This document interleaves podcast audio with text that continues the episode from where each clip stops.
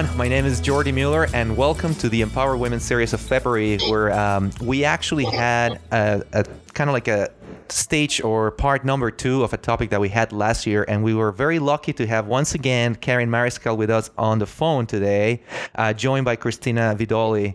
Uh, both uh, were able to expose a couple of days ago the, a topic that we at Lexington Wealth um, have encountered more and more, and uh, its complexity has grown more and more through the years with changes in law, and especially as finance or or, or funding of these stages in life in people uh, become important. So we are welcoming Karen Mariscal and Christina Vidoli. How are you guys doing? Great. Thanks Th- for having me. Th- thank you so thank much. You. And uh, today we're talking about elder law and special needs state planning. And it's one of those topics that it instantly attaches emotions to it. And it's hard to decouple while making legal decisions with it. So I'm going to try to do my best to guide this conversation and have some context uh, around uh, my questions. And the first one uh, is kind of like a follow-up from last time, Karen, that you were with us. And uh, we talk a lot about what a special needs trust is and kind of like when, when is the right moment to start thinking about this. And I want to move past that today and start maybe talking about what are the things that we should do and we should definitely not do when start this conversation about trust and special need state planning. Well, the, the most important thing to know when you when you have a child who is not likely to make a living, whether it's intellectual disability or mental mental illness or whatever, is that they should not have money in their own name. Because of, uh, well, there's really two reasons. One, government benefits. Some of the important ones are what we call means tested, where you ha- cannot have more than two thousand dollars in your own name to be to qualify. Hmm. And the other reason is you really you, you need somebody to help manage your money. Hmm. So for those two very important reasons, we recommend that that uh, people that are in somehow disabled should have what we call a special needs trust when you pass away. So the parents, generally we recommend that the parents keep their own money to themselves and not fund a trust for their special child while they're alive. The point is that once they're gone and they can no longer uh, help pay for their kid the way they want to, they need someone else to sort of step in their shoes, and that's the trustee of a special needs trust. Hmm. So I think the important thing to know is if you have, and your, if your child is less than, is still a child and not an adult yet or age eighteen, don't don't um, create a bank account, don't create a savings plan other than a special savings plan called an ABLE account, which is allowed under these rules to, and it will not count against your child. But other than an ABLE account, you shouldn't be putting money into your child's own name. Hmm. Um, one of the things that came up in the conversation on Tuesday that we heard feedback on as a little tip that you gave uh, on this particular topic was for the trusts to not disburse, uh, disburse cash from the actual trust to the beneficiary for regular expenses. Uh, uh, do you mind expanding on that? Yeah, so the, the what, what, what we're talking about now is supplemental security income rules. S S I is a cash payment every month. It's really a form of welfare given to our, our kids, such as mine. I, I have a son named Billy who's um, twenty-six and autistic and unable to make a living. And he qualifies for S S I and receives a monthly check every month um, from the Social Security Administration. In order to get that check and not to have it um, diminished, you, you, you cannot give the person on S S I cash uh, more than twenty dollars. They allow the first twenty dollars, and then after that, dollar for dollar, the, the amount you give them is decreases their S S I check every month. Now, this pertains whether you're a trustee of a trust or whether you're the parent or a friend or whatever. You can't. They, they, the any kind of cash needs a person has when they're receiving S S I should be uh, paid for by their S S I payment, and the other needs such as rent. Well, rent's rent's a quick, tricky one, but other needs that they have, let's say cable bill and all, should be paid directly to the vendor. Hmm. And so you don't go through the person. You just, if you pay a third party, it's not counted. And I say uh, rent's a tricky one because it happens that if you pay for your disabled person's housing or food, those are the only two things, The um, that also decreases the S S I check, but it's a maximum of one third a decrease from from the amount that they might have been entitled to otherwise. So many of us, and myself included, um, go ahead and pay for our kids' rent because we need to, uh, and we take that one third uh, off of the S S I as a matter of course, and that's very normal. Hmm.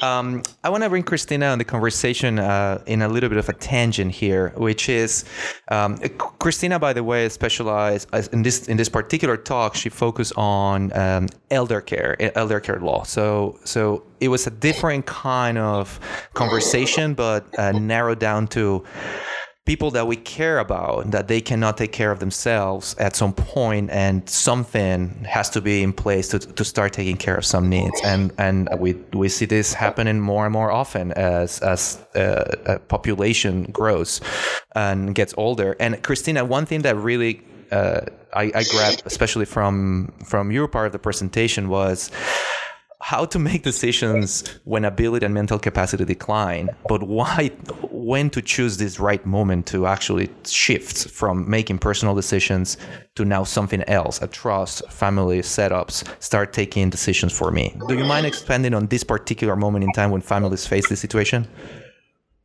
Sure. So um, clients and, and families that are caring for aging parents or or disabled adults Um, often come to me either well in advance of needing long-term care services or when the need for the long-term care services either at home or in a facility is imminent.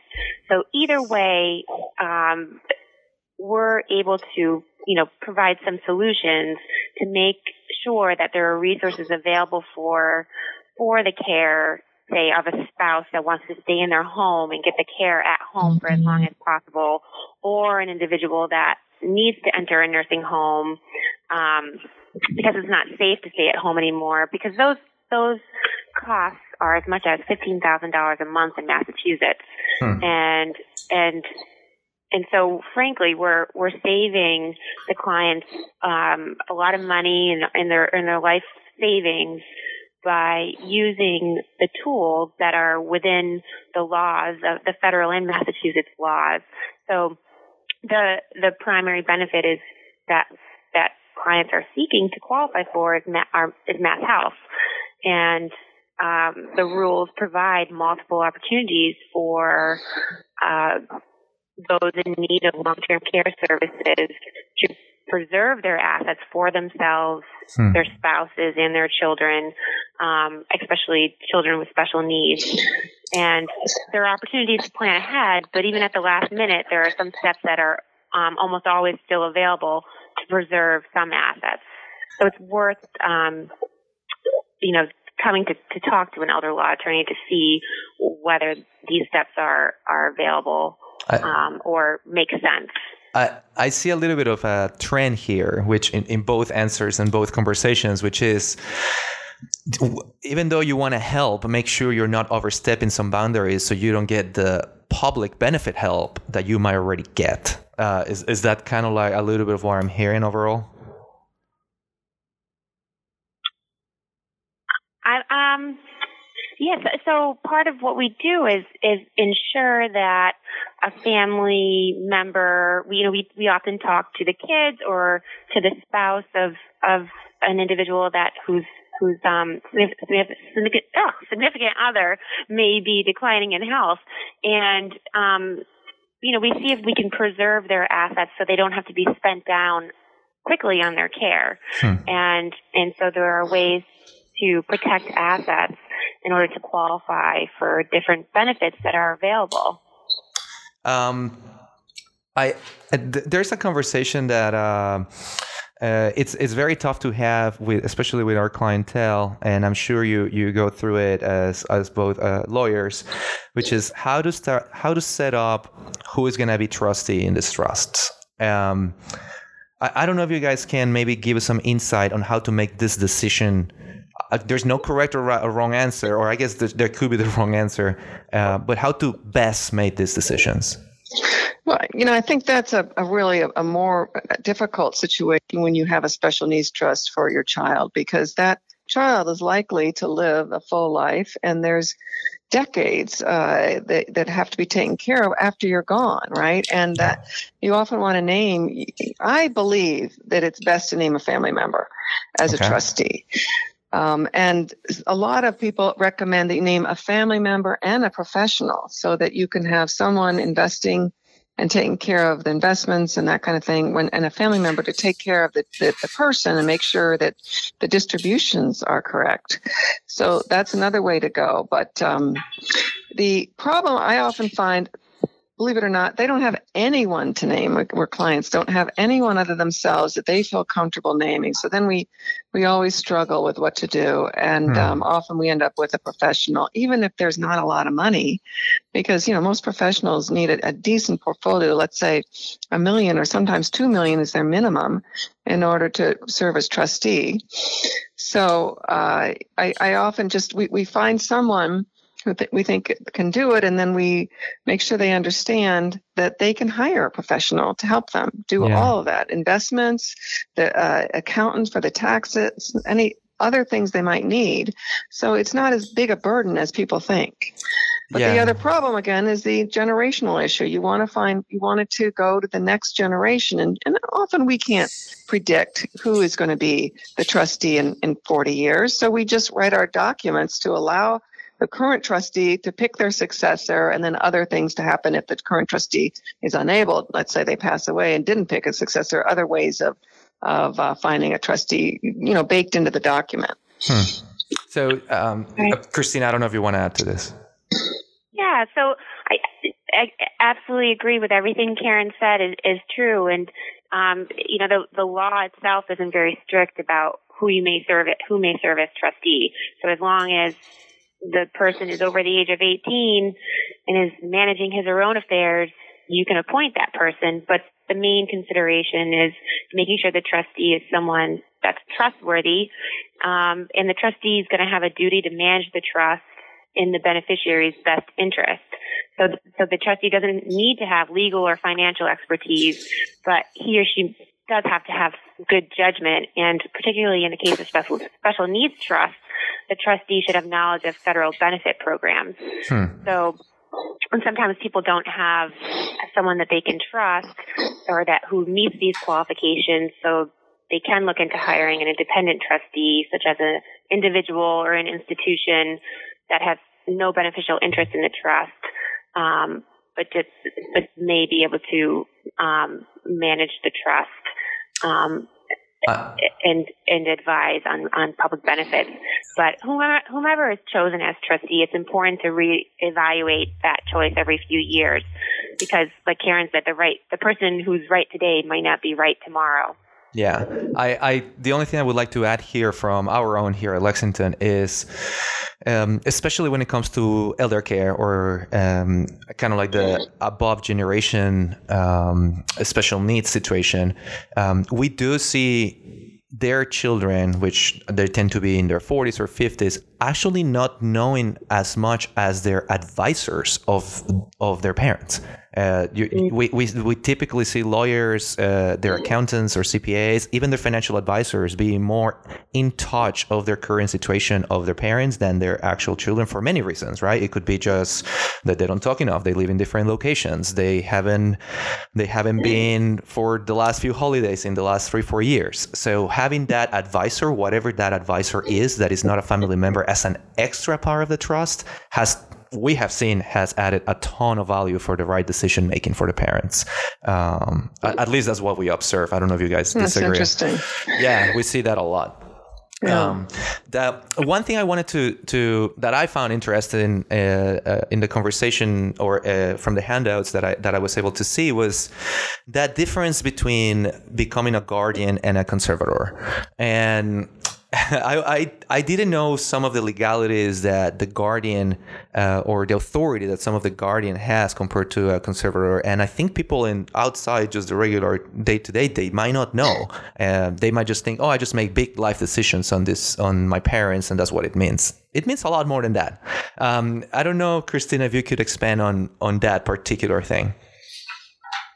Sure. So in terms of of the responsibilities yes. of a guardian versus a conservator? Yes. Okay. So, so ba- yeah.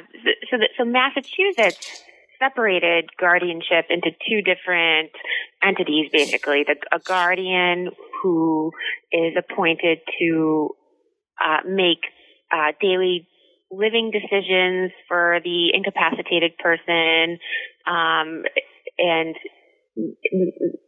mainly um, if the individual lacks the ability to meet uh, the, require- the essential requirements for his or her health, safety, or self-care, um, then then a guardian will be appointed to um, to do all, all those things, to make sure that they're safe, to make daily decisions for them, um, and make healthcare decisions for the incapacitated person. And a conservator, on the other hand, is going to be appointed to manage the protected person's property and business affairs. Um, so as long, you know, if, if, if someone's been clinically diagnosed with an impairment that, um, so they, they don't have the ability to receive and evaluate information and, and communicate their decisions. If it's healthcare, then a guardian will be appointed. If it's, um, for their finances, um, it'll be the conservator that steps in. Hmm. And so often it's the same person that serves in both roles, but it can be different people. If, if there's, if there are family members, um, that are able to serve, and there's, there's two different family members, it's nice to have that oversight and two people working together. Um, hmm. And as Christine and I always tell our clients, the best thing to do is sign a power of attorney, yes. which is for, for the conservator role, and a healthcare proxy for the guardian role ahead of time when you have capacity to make those decisions. And guess what? You don't have to go get a, get a guardian appointed and have a conservator appointed with it, which is a pain in the butt to go to, to the court and do all those things. Mm-hmm. So if you could, if you could sign those documents now, we all should have them. Yeah, and uh, we're gonna attach to the to the notes of this pod, of this podcast and insights we wrote probably a year ago about those two particular documents and how important they are, um, Good. especially Good. as uh, and we actually mention this very often. Uh, As kids grow old and they go to college and they go out of state for college, that's a great time to have them sign these documents and, and have these conversations, because different states have different uh, laws when it comes to uh, especially uh, medical situations. So, yeah. so it's it's like a good conversation. It's not a fun Thanksgiving conversation. I had it myself, but it's definitely a, a transcendental one, I would say.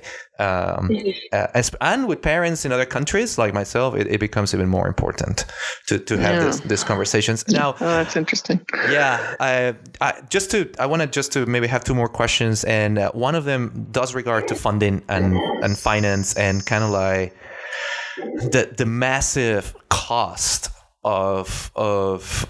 of all this, of actually dealing with somebody with special needs uh, or like basically growing old and, and having taken care of your later part of life. So, um, the, and, and I also want to also refer to another podcast that we have for like long-term care insurance, which, which covers a lot of how that can supplement some of these costs. But uh, it's a general question for the two of you. What, what have you seen being the, like the biggest mistake that people do when planning financially for this? For um, this referring special needs uh, and elder part of life. Well, well, one thing I do recommend when you're young, you're a young parent, um, and you're in good health, is to take out an insurance policy for your special needs child.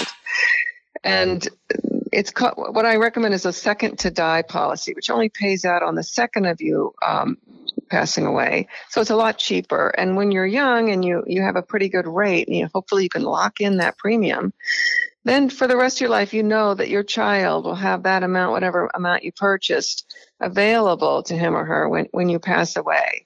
And you want it to go to a special needs trust, not to the, the child directly. The beneficiary is the special needs trust. Mm.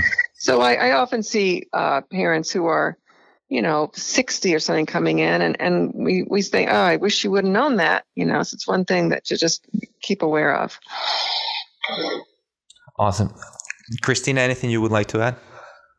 Right. No, I, every, what yeah. Karen said is, is true. It's, if, if um, parents are young enough and can afford a long, long um, life insurance policy for their uh, to use to fund this, their child's special needs trust. If something would ha- should happen to them, it's it uh, can be crucial.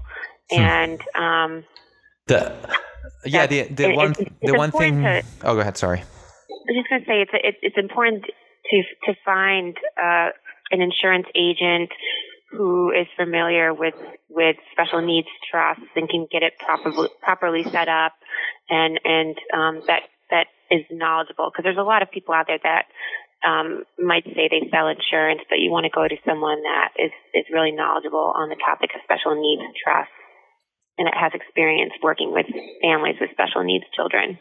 Awesome.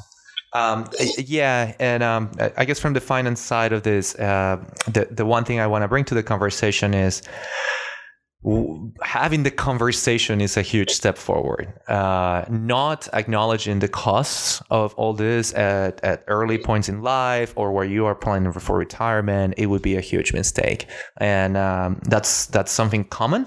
Uh, it's not a it's not a fun thing to talk about. Uh, so so that would be kind of like my added value to this conversation, which is start to have the conversation, researching costs, researching everything, because that has to be part of uh, what you consider for your next stage. And if you have a special needs uh, children, it's also part of your late stage, because that's kind of like what you're leaving behind as well. Um, I want to close with a, a little bit of a personal question, which is. Um, what brought you to this particular industry? And the reason why I want to finish on this, because I remember your story, Karen, and, and uh, I know you do a lot for a lot of people to help them start this process. Uh, so so I, I want to give you the opportunity to share that. But um, I would also like to hear Christina's side of why they started in this particular type of law. Right. So so I, I uh, was very interested in elder law. Um, because what, while I was in law school, my grandparents were aging, and I saw what they went through, and you know, it, I learned a lot through that process and working with their elder law attorney. And it's such a rewarding area of law to get into. It can be hard because you're you're working with families. Everyone everyone will, is aging. There's no there's no one that avoids the aging process um, unless you pass.